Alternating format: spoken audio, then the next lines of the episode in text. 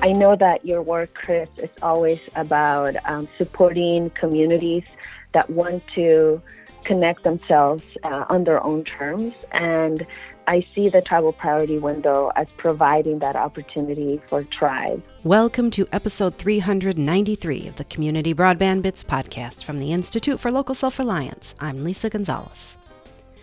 On February 3, 2020, the FCC opened the Rural Tribal Priority window to allow rural tribes the opportunity to directly access unassigned spectrum over their tribal lands. This is a unique and empowering opportunity. On native lands, Internet access companies rarely deploy necessary Internet access infrastructure. Our guests this week, Mariel Triggs and Ejail Casaperalta from MuralNet, have been helping to spread the word to tribal communities to make sure they know that the window will be open until August 3rd, 2020. In this conversation, we learn more about the history of 2.5 gigahertz spectrum over tribal lands and why this spectrum is a good solution for communities living there. We learn about leases and licenses for fixed wireless spectrum and find out more about who controls them. These are some of the factors that have negatively impacted the ability for tribes to have internet access. Our guests also offer valuable information about the basic criteria that tribes need to meet to take advantage of this opportunity and some of the possible uses of the spectrum.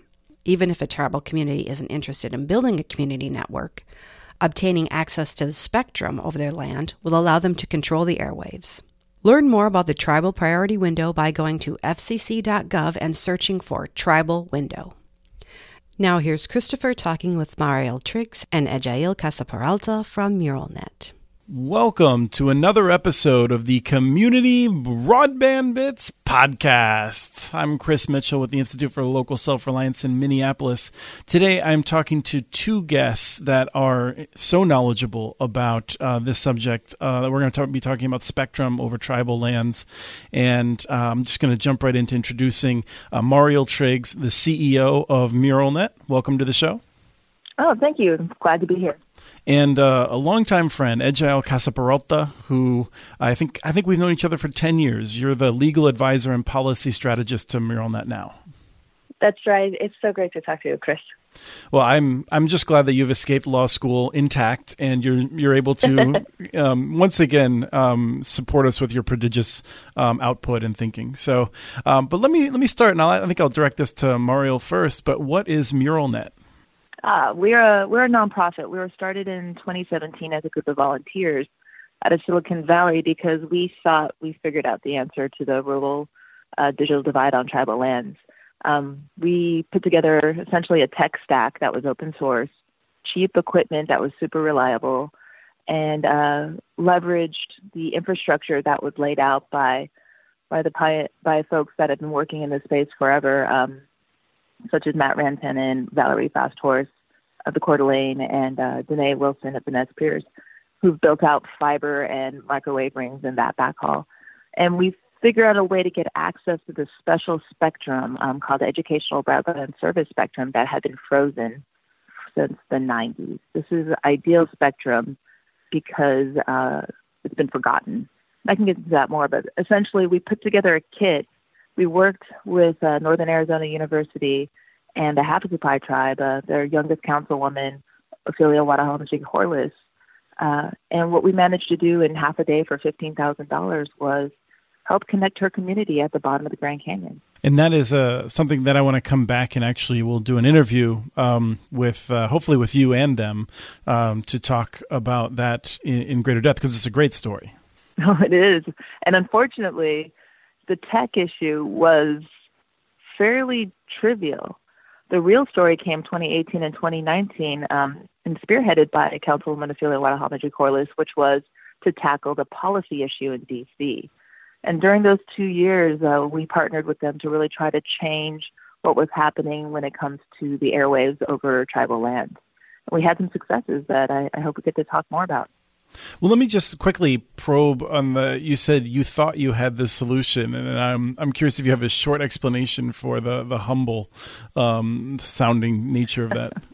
well, um, Silicon Valley, you know how we are. We develop apps, and we think we've solved the world's problems. Uh, what was humbling about the situation once we had this software and hardware package that could be deployed for very little money and and connect people using fixed wireless uh, which was quite novel in 2017, but now it's pretty standard, was that even though we had all the equipment up, even though we knew the physics and the tech would work, we had to wait four months to be able to flip a switch and actually connect people. We had to wait for those um, permits to be processed by the uh, FCC to allow us to actually broadcast. And that took a long time, especially for us. It ended up taking a year and a half to get the Havasupai tribe's uh, permanent license for certain channels to be um, to be okayed by the FCC. So what we found is all the equipment can be there. Once we got permission to broadcast, um, flipping the switch, we had to send CPEs, home units, down to the bottom of the Grand Canyon. I thought it would take two days. It took five.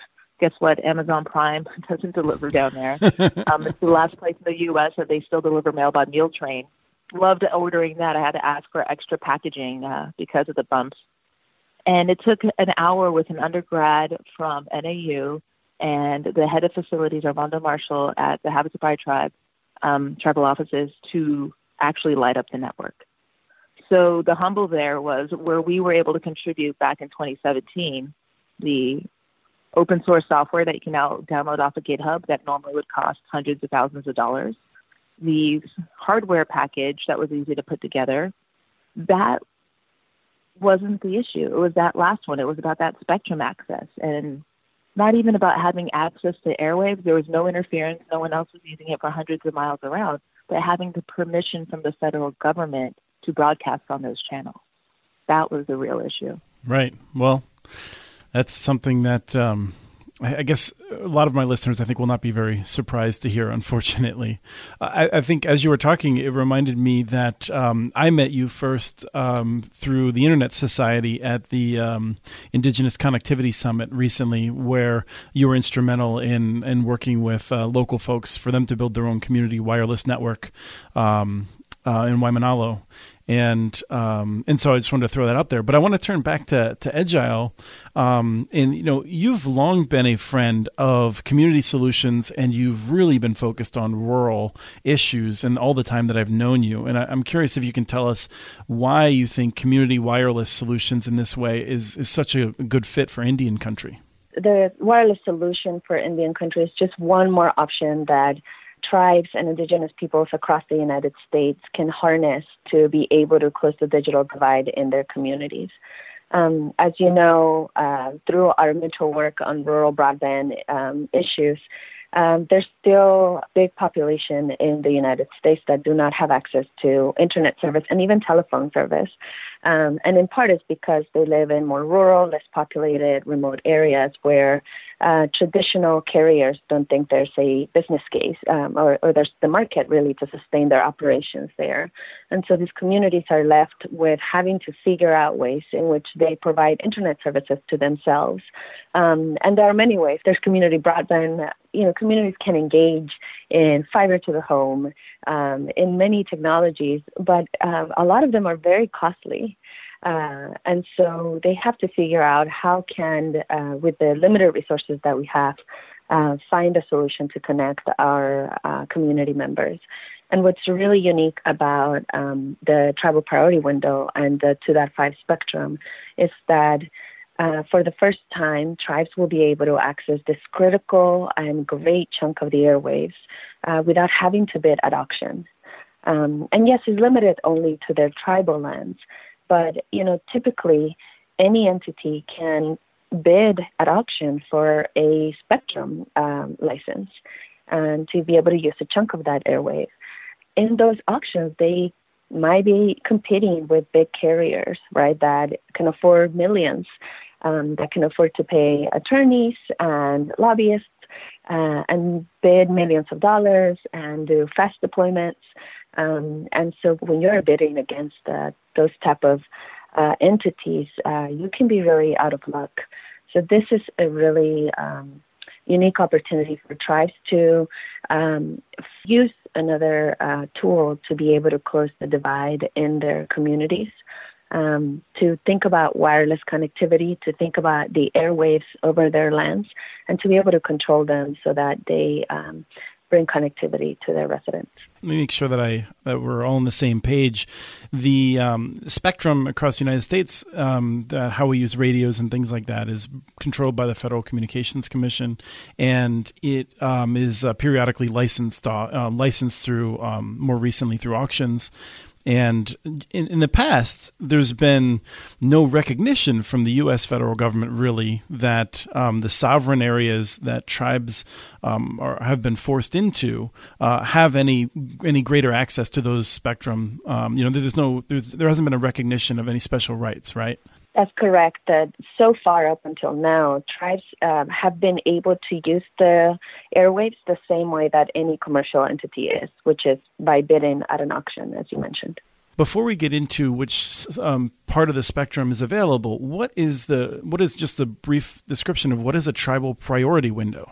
Um, the tribal priority window is a uh, six month period during which the Federal Communications Commission will accept applications uh, from tribes um, to claim a spectrum license over their own lands um, in the 2.5 uh, gigahertz band. And the, each uh, qualifying tribe has to prove four uh, elements to be able to get um, this license and apply for this window. Um, so those four elements is that the first, um, the the tribe has to be a federally recognized tribe or an Alaska Native village or an entity that is more than 50% owned and controlled by a federally recognized tribe or Alaska Native village. Um, and this element, I think, really goes to the FCC's interest in uh, observing the government to government relationship that it has by statute um, and by many uh, policies with uh, American Indian um, governments. So they're really wanting to ensure that the licenses end up uh, controlled by tribal governments. The second uh, thing that the uh, an applicant has to prove is that the land that they want a license over is rural tribal land. So rural means in this scenario that um, the population is less than 50,000 people over that land, and that the land is considered to be tribal, and that's usually a category set by the Bureau of Indian Affairs. Um, and so there's a list that recognizes all tribal lands. Um, the third element is that a tribe or an applicant has to prove local presence over that land. Um, and this one, the FCC assumes that um, if you own the land, you have local presence over the land. Um, but, you know, for example, an entity has to be able to make an argument as to why they are present in that rural tribal land. And the final uh, element is that there has to be some uh, amount of spectrum in the 2 gigahertz band available over the land. Whether it's just one channel, doesn't have to be the whole uh, spectrum doesn't have to be open, but if, if it's just a small amount of spectrum open over that land, then you can submit an application. Really the, the FCC seems to be wanting to do a very like if you fulfill these four requirements, you know, we will process your application and you'll get the license awarded to the applicant that was very succinct. And for people who would like to um, just get a, um, a, a, refresher on that rather than rewinding, you can go to muralnet.org where those details are also uh, laid out on the, the website. Now, this window, we're going to be, we're recording this beforehand, but I think we are publishing this show the day after the window opens. So broadly from um, the beginning of February until whatever is six months after February. Right. The, the window opens February 3rd at 9 a.m. Eastern Time, and it closes August 3rd at uh, 6 p.m. Eastern Time. And we mark the time zone because um, it, it will matter to the FCC. right. So let, us um, there's still some more things to talk about with the um, with the tribal priority window, but I want to quickly jump over to the the spectrum angle. And so this is um, this is 2.5 gigahertz. And and Mariel, I'm curious if you can tell us a little bit about that and and you know issues with who's on it currently and um, and why it's what's what properties this spectrum has that'll be useful. The physics of it is it's prime mid-band spectrum. 2.5 gigahertz uh, has amazing balance between distance and throughput. Plus, it can penetrate through leaves. It's not line of sight. I know a lot of people talk about CBRS as solving so many different issues, but it's not going to be the best um, solution by far because it is ends up being uh, line of sight. So EBS is pretty special there. And policy wise, because it's forgotten for so long, its power limitations are actually quite generous. While CBRS and a lot of the unlicensed spectrum is um, limited at one watt, uh, EBS can screen at 40 watts. So you have a situation here where if you want your radios to talk to each other, not only is it talking at a frequency that carries well uh, and can go far, it also is a frequency um, that can scream. Now, if you get to the history of it, what happened with EBS is back in the 70s and 80s, it was given away to free for educational institutions. It had to be for educational uses, um, or at least 10% of its uh, broadcasting had to be educational uses. It might have been just 5%, if I can recall. And way back when, it was for basically broadcasting Mr. Rogers in rural areas. These schools would get licenses that were 35 miles uh, radius circles, so they were huge. So about 50% of the U.S. ended up being licensed, and then they froze the licenses in the 90s, which means that for over half of the U.S., especially west of the Mississippi, you have a ton of unlicensed spectrum that is basically laying to waste. So, with this natural resource, you have this spectrum which is unique in that it's not renewable resource, it's not a, a one time resource. Spectrum is basically, if you're not using it, it's being wasted. So, what we have is a spectrum that is basically been going unused for such a long time. And with the advent of internet and with the advent of fixed wireless communications, this is a great way to connect communities to the flow of information. I suspect that there's broadly two categories, maybe even three. Um, one is where no one has the rights to use it today. One may be where someone has the rights but is not using it, and then the third may be where they have the rights and they are using it. Are those kind of does that make sense to segment it in that way? Oh no, you did it perfectly. So for the first one, um, I think that would be basically unlicensed spectrum, and that spectrum is going to be available to tribal communities through the tribal priority window. Uh, and you should act upon that, or at least you should educate yourself on what that means, and then decide whether or not you want to claim that spectrum. The second usually happens when a tribal community is within 35 miles of a, a metropolitan center, say Albuquerque, Santa Fe, whatnot, and what often happens in those cases is there's a license over them, and it's probably leased. 95% of the licenses that are out there are leased, and that lease is probably held by Sprint. About 71% of the licenses are held by Sprint. I'm sorry, if the leases are held by Sprint. So 71% of the leases are held by Sprint. Just interject in the middle. What, what's the difference between a lease and a license? When you get a license for Spectrum um, to use a Spectrum chunk. Um, typically, the license are for 10 years, and that allows you to control um, the use of that spectrum. Um, it also gives you protection from interference. Somebody else cannot use the same spectrum chunk that you just got a license for. And if someone maybe is um, broadcasting on the channel next to you, they have to make sure that they're not also interfering with you. So it gives you this protection to use exclusively and also from interference. Now, a license, it's a, a really valuable asset to have because as you, as Mariel was explaining, um, the licenses in the 2.5 gigahertz band were used to be available only for educational institutions.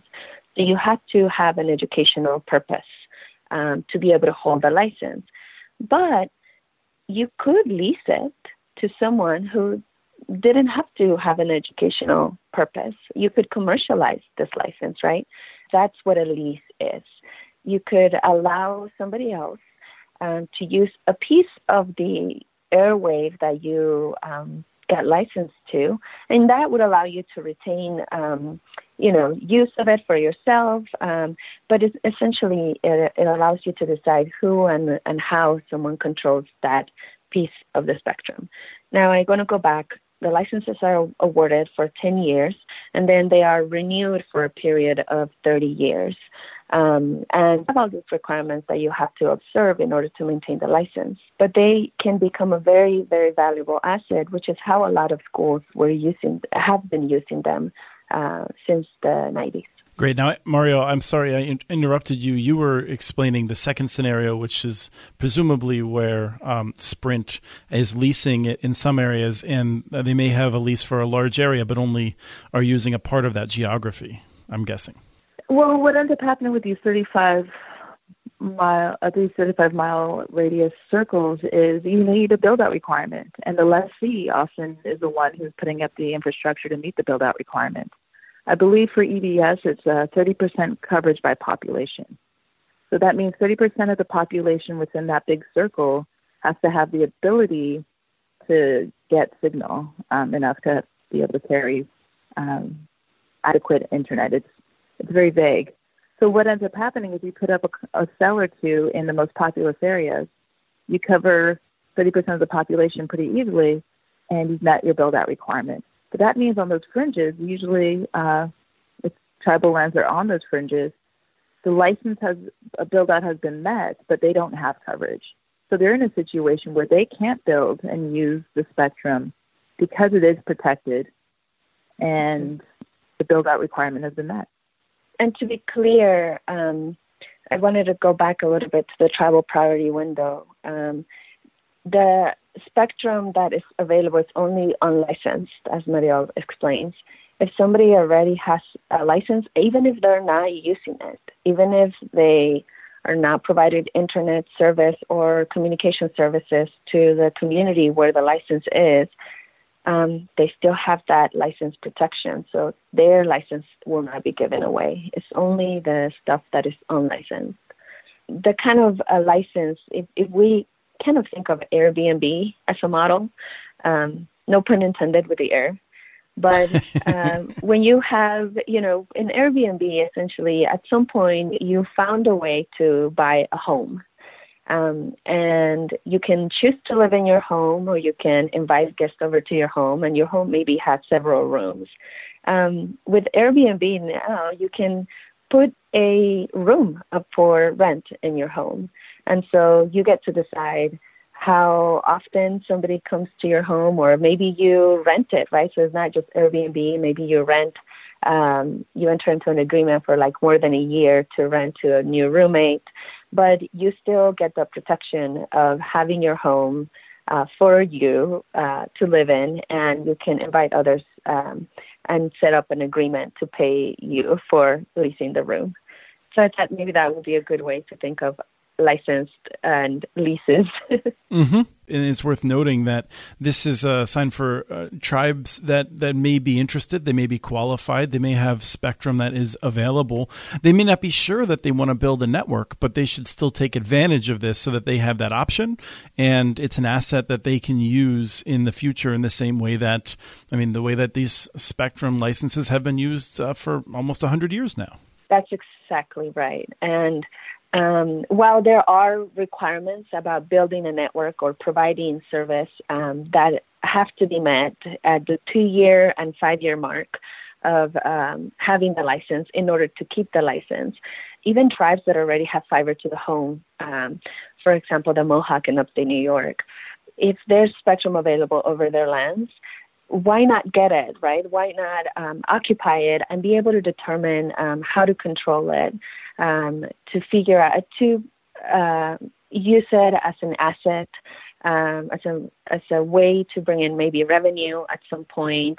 It also gives you an advantage in negotiations with uh, wireless carriers. Maybe somebody wants to use the airwaves, and now you are the one that holds the license, right? So you get to determine how they use it or for how long, or maybe you just want to make sure that that spectrum is uh, reserved for your use only. Um, we are definitely, you know, encourage tribes to think of this not only for the immediate build out um, and for immediate connectivity to their communities, um, but also for preserving their ability to control the airwaves. And that's just a, a very small but meaningful step in affirming sovereignty over the airwaves.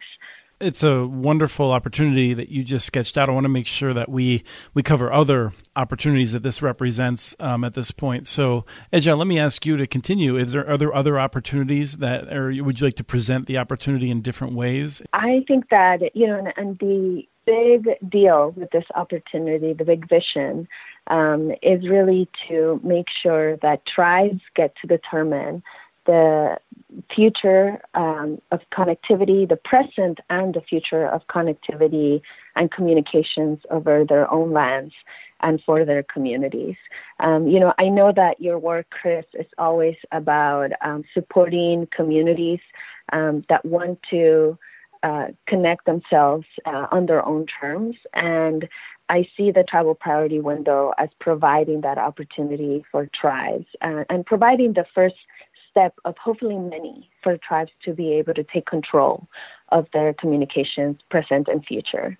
Sadly, one of the things that will happen with the tribal priority window is that if a tribe that has unlicensed spectrum over their lands doesn't show up and claim that license for the unlicensed spectrum, the spectrum will be uh, auctioned to the highest bidder.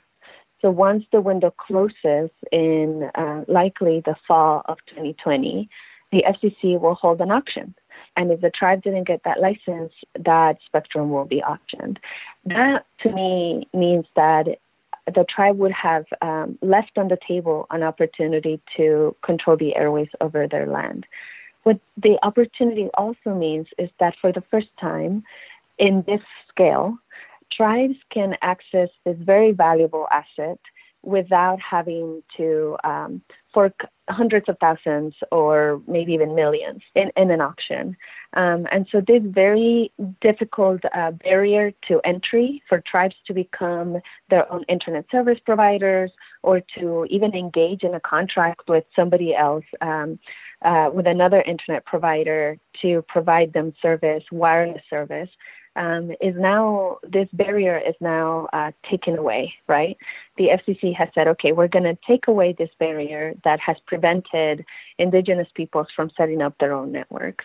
So I think that's also really important. Uh, why this is such a big deal. And finally, I just can't stress enough how um, how much hope this I think can offer to Indian country to do communications on their own terms. Um, that's something that a lot of a, lot of communities don't get a chance to do, right? Often we are subject to uh, large carriers that may not understand our needs, may not understand our aspirations and communications, and we are stuck with their understanding of what we need um, and why we need communications and with their prices and their potentially substandard service.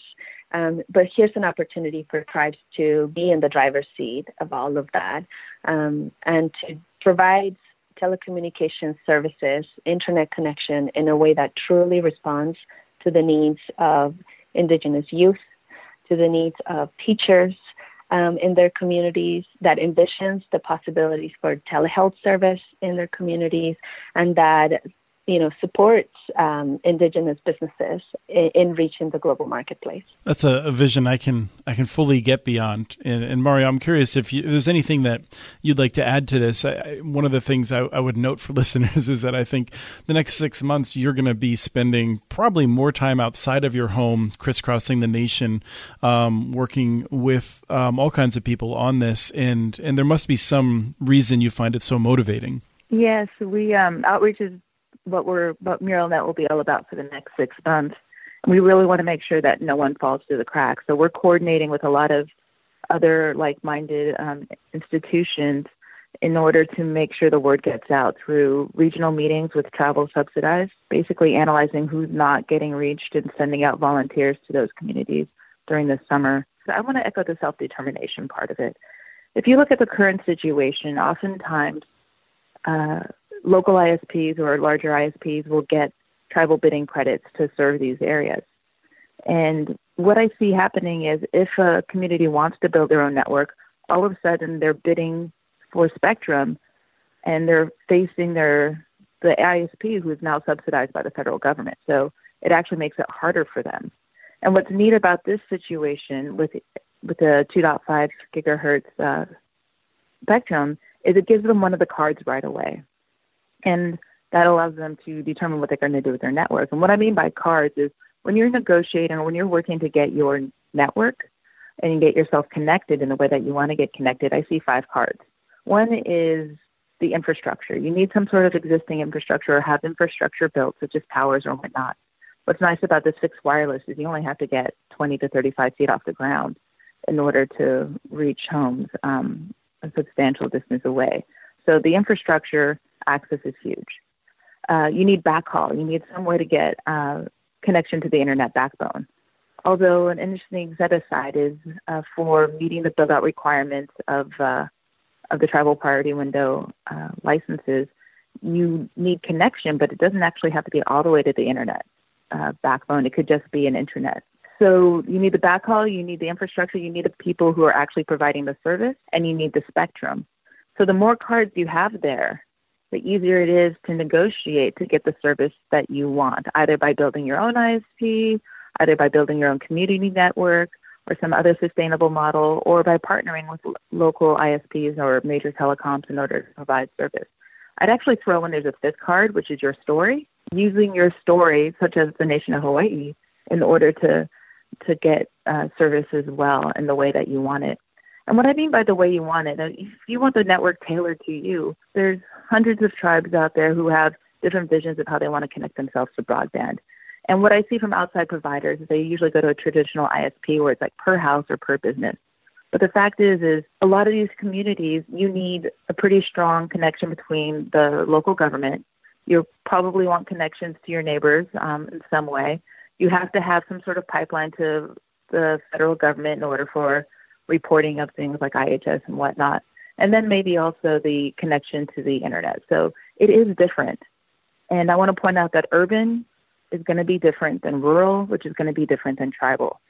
And that was made really, really clear last week at a Next Century Cities event by Councilwoman Ophelia Watahomigie-Corliss. Yes. Let's linger there for, for just a second. Do you want to recapture exactly um, what her point was to make sure people understand it? When you're making policy in DC and you're not conferring with the right folks to represent those different stakeholder groups, you're putting up new barriers to prevent them from connecting themselves.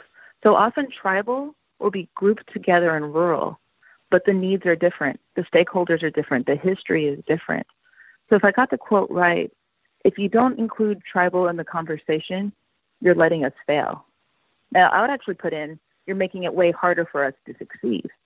These are barriers that actually put into their way. The tribal bidding credits, I would actually posit, is a barrier for them to connect themselves because it often sub- subsidizes the other companies that they're going to be bidding against in order to get things like Spectrum. Her whole thing, as I understand it, is make tribal separate, educate yourself. And the FCC has a really rich resource in the Native Nations Task Force and the Office of Native American Affairs, um, um the Office of, uh, help me out, Ejail, ONAP stands for Office of Native Affairs and Policy. Thanks.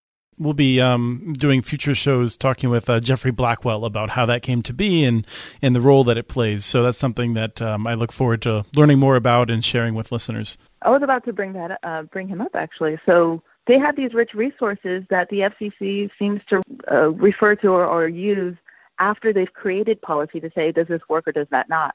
Instead, flip the script, and this is from Matt Rantanen.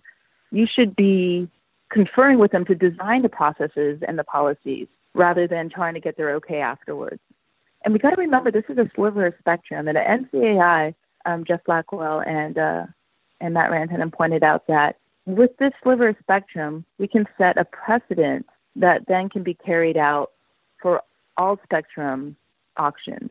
Giving a tribal priority window and having this be a success is huge for establishing what can happen in the future. That brings up something that I wanted to make sure we got to, which is that um, when we were all together uh, at the um, Indigenous Connectivity Summit from the Internet Society, uh, there was a real concern that we were going to have a much shorter window and that the FCC was expecting very little interest from uh, tribes in this, in, in this. But uh, since then, a majority of commissioners um, saw the value and agreed to have a, a six window, a six month window, which is uh, much more time to make sure that uh, we're able to take full advantage of it. And so I'm just curious if you want to uh, just briefly discuss that Ejail? And the uh, tribal priority window was first proposed in July of uh, 2019.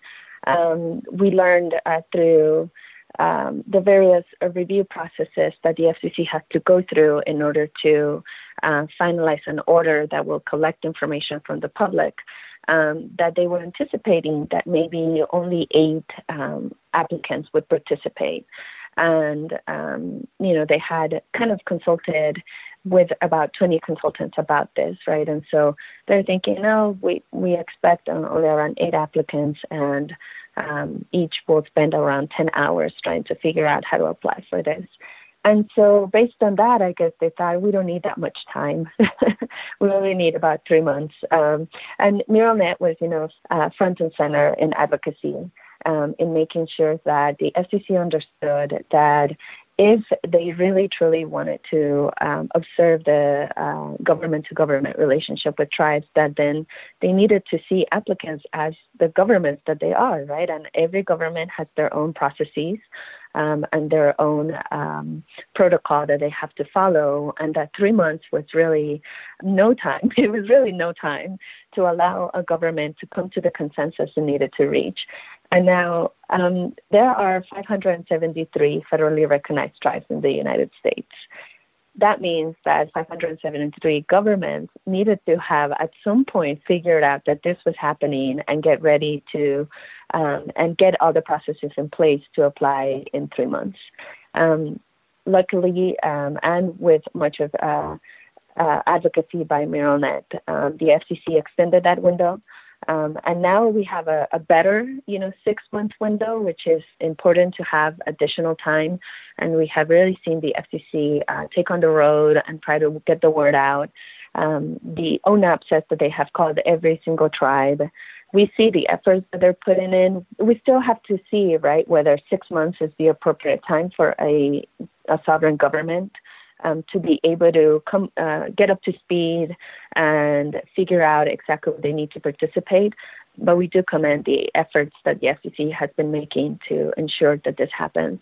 And it's exciting to, you know, as, as you point out, uh, Mariel is mostly on the road and, and has been for uh, many months already, trying to get the word out about this amazing opportunity. And, and it's exciting to see the interest that is uh, coming out, that is showing up from Indian country. Tribes really thinking, oh, we can be our own ISP, or we can, uh, this is something that we can harness. Um, and we're just trying to do our part to make sure that they know um, where to find the information and how to engage in this process. Mariel, the last question is is for you, and I, I did give you a little bit of a warning that I wanted to ask you this, which is I'm curious about the the challenges that, that you have faced as you know the the little bit that I've I've seen of you in action. You are uh, I would say super technical whiz from Silicon Valley, pretty fast talking, um, definitely engaging, and very. You definitely are, have a have a knack for understanding when people are following you or not. So I don't want to pretend that like you're oblivious to that, but you're you're going to people, and I mean like I've been in this for um, more than ten years, and I still struggle to to keep all of these things straight in my head. You're talking to people who often haven't been thinking about this for very long. Have you fa- had any challenges in terms of, or do you have any advice for other people who are going to be uh, talking about this? Like, what's happened as you've gone out to talk to people about this? a lot of confusion, uh, but that might not be particular to the subject. I think I might just be confusing people in general when I try to communicate. Partnership. Danae Wilson uh, from SPS, she she gave me some great advice about partnership and working with folks. Uh, we're always cross culturally communicating, and there's going to be different levels of what I talk about and how I talk. Um, Yesterday, I was uh, talking to a bunch of IT people from tribal colleges, and the way I approach that conversation is going to be very different when I'm talking to, say, an economic development board. And number one is don't go in alone. Make sure you have a point person who can help translate. Uh, and I guess I did air quotes there, which doesn't work over the radio. Listen first. And second, listen. And third, listen. and then after you feel like you've had the story, try to re-explain what you heard, and then they'll correct you. Um, you build that trust, you build that relationship by coming in with an earnest ear, and be willing to change your mind. You know, there's many different situations. There's a lot that we're not aware of. So as I've been traveling and trying to talk about this stuff, you see me. I get super excited if someone wants to talk about uh, spectrum policy or anything of that sort, or you know, let's talk and compare about different types of equipment and what angles the, the sector should be at, all that kind of fun stuff. But when it comes to actually seeing and understanding um, as best I can about what information people need in order to make uh, an informed decision about whether or not to pursue this spectrum, yeah, listen, everything, and I'm quoting Danae uh, Wilson on this, everything is done in partnership. She's actually the one who gave us the advice to learn how to work with the FCC when the rules first came out, worst case scenario is that the uh, window would have been December and January, and that was it. And at first, I was all rah rah rah, this is terrible. But then I listened to the FCC and what they were doing, what their thought process was, and then I gave them the information that they needed. Hey, in our experience, this is how long it took to establish the relationship such that we could actually do something fruitful. You know, that was about six to ten months. And through going back and forth about the different scenarios in our experiences and talking with the FCC, I think they came with a much, much better policy. And you can see that in their, their later rulings or their later publications that they did walk some things back and they did fix some things that were oversights within the orders. And now I could be in Alaska, I could be in Montana, I can be in Albuquerque, and I will run into the folks from the FCC, especially the Wireless Telecommunications Bureau, doing outreach trying to get the word out. I'd like to just add something, which is really agreeing with what you said, but but one of the things that I would also is is don't underestimate local enthusiasm because prior to the Waimanalo workshop, I fully expected people's eyes to be mostly glazed over. And I didn't see that. And in large part, it's because of the way you structured the workshop to give them things to work with with their hands. But when people got the sense that they can understand this, they can build it, they can provision it. You know, there was no difference between the enthusiasm of of the older children versus the you know the older uh, people who may have been seventy years old. Um, it, it, I just I was really heartened at how enthusiastic people were to learn about this, to be active in it, and that sort of thing. And I was really underestimating that level of interest. Well, it's funny, like that picture of uh, or that scene where Bumpy's working with his um his grandson in order to terminate the Ethernet cable. Uh, that's what it's about. And Bob Balance um, of Internet as Infrastructure, he showed me his framework yesterday about what makes a lasting infrastructure. And one of the things was confidence. And I got to credit uh, my time as a teacher and my time at Stanford learning about this. But what builds confidence is working off of what people know. There's a lot of technical exp- expertise in the room. If you think about the technical part of things, a lot of it's just plumbing. you know, we talk about the flow of electricity, we talk about the flow of water. This is just the flow of information. And if you get people's hands dirty and you break things and you realize you can fix them, then you're going to be able to own your network on a whole new level. We've run long, but let me give Ejail a chance to get a last comment in just hearing both of you talk about this build in Hawaii that you were a part of, right, is precisely what um, gives me so much hope and excitement about the tribal priority window. Is that once tribes have a, the license in their hands and in their control, then they start um, these questions about what can we do, what else can we do with this um, that start popping up, right? And I, I just keep envisioning maybe um, like a, a you know um, d- growing the workforce of uh, engineers and coders um, and ISP business owners, um, and really bringing all these possibilities um, that the internet age promises everywhere where the internet is present um, to like you know the next generation and the current actually the current and next generation of of indigenous um, youth you know um, so i keep thinking like imagine that this one license um, allows a tribe to think about how to use uh, wireless technology to revitalize their language program and how to use their indigenous language to code you know, and, and I get so excited thinking about um, the the benefits that the rest of the country and uh, the global, you know, wireless ecosystem will get from having indigenous knowledge be part of our conversation about network communications and technology, and that to me is just so exciting. the rest of the world will be able to learn a lot from this. Um, this 2.5 gigahertz tribal priority window will lead to a lot of network builds, a lot of different types of sustainable models informed by tribal expertise.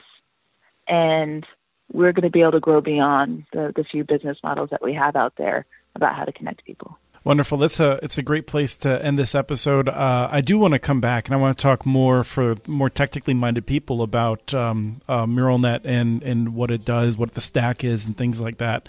Um, so we'll, we'll save that for the future. But thank you both for taking so much time this morning to to talk about this. Thank you for having us. Yeah, thank you. This is so fun. That was Christopher talking about the current tribal priority window open from February 3rd, 2020 until August 3rd, 2020. He was speaking with Mariel Triggs and Ejail Casaperalta from MuralNet.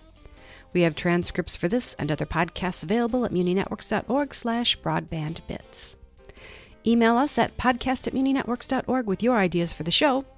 Follow Chris on Twitter. His handle is at CommunityNets. Follow muninetworks.org stories on Twitter. The handle is at muninetworks. Subscribe to this podcast and the other podcasts from ILSR, Building Local Power, and the Local Energy Rules podcast. You can access them anywhere you get your podcasts. You can catch the latest important research from all of our initiatives if you subscribe to our monthly newsletter at ilsr.org. While you're there, please take a moment to donate. Your support in any amount helps keep us going. Thank you to Arne Huseby for the song Warm Duck Shuffle, licensed through Creative Commons. This was episode 393 of the Community Broadband Bits podcast. Thank you for listening.